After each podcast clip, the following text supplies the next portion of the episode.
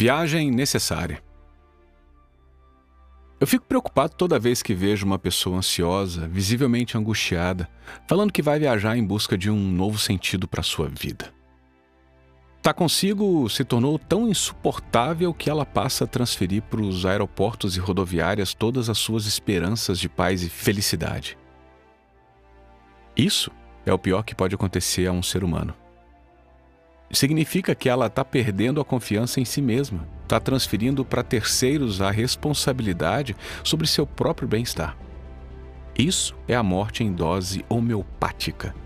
O problema que está dentro não pode ser resolvido fora tudo o que se buscar no mundo exterior será um exercício inútil de fugir de si mesmo. Para uma pessoa angustiada, Paris ou Viena podem se transformar num inferno cheio de luzes.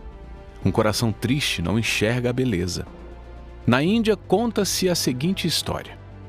Uma mulher foi surpreendida numa praça procurando algo. Curiosa, a vizinhança logo quis saber o que ela havia perdido. Uma agulha, respondeu. Todos se prontificaram a ajudá-la a achar a tal agulha. No final da tarde, já cansados da procura inútil, os vizinhos perguntaram: Onde exatamente você perdeu a agulha? Ao que a mulher respondeu: Dentro da minha casa. Mas como aqui há mais claridade, achei que teria mais chance de encontrá-la. Só faltaram bater na mulher. Como você nos faz perder tanto tempo procurando aqui fora algo que foi perdido lá dentro?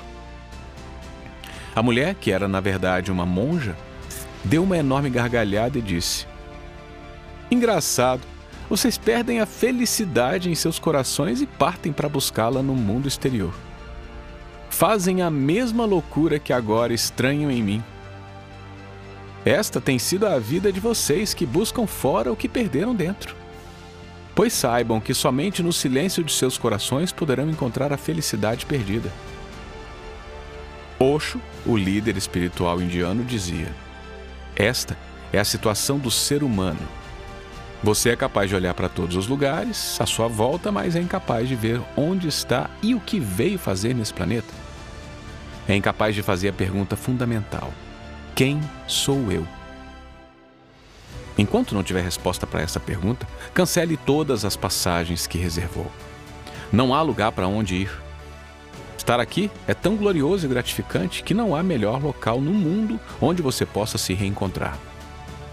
Feche os olhos para poder ver a realidade do aqui. Lá é apenas uma ficção. Aqui e agora são as nossas únicas realidades. Mergulhe para dentro de si. Tenha coragem de permanecer só e em silêncio. A mente quer levar-lhe para fora porque teme perder o controle da situação. Seja mais forte, resista a todas as tentativas de buscar fora a felicidade que só pode ser encontrada dentro de você. Medite. A mente e a meditação não podem coexistir.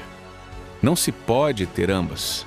Ou você fica com a mente ou com a meditação, pois a mente é pensar e meditação é silêncio. A mente significa tatear no escuro. A meditação significa entrar na infinita beleza do seu próprio ser. No começo, o silêncio parece tristeza, porque você sempre foi uma pessoa ativa, ocupada, envolvida. E de repente se foram todas as suas atividades, seus negócios produtivos, seus afazeres. Dá a impressão que você perdeu tudo, né? Toda a sua vida. Até os projetos profissionais parecem perder o sentido. É uma sensação de tristeza profunda. Mas seja um pouco paciente, deixe essa tristeza se assentar. Esse é o começo do silêncio o começo da paz. Se você não levar a felicidade na sua bagagem, não vai encontrá-la em nenhuma parte do mundo. Lembre-se, o que você está procurando é você mesmo. Nada neste mundo faz sentido se não tocamos o coração das pessoas. Se a gente cresce com os golpes duros da vida, também podemos crescer com os toques suaves na alma.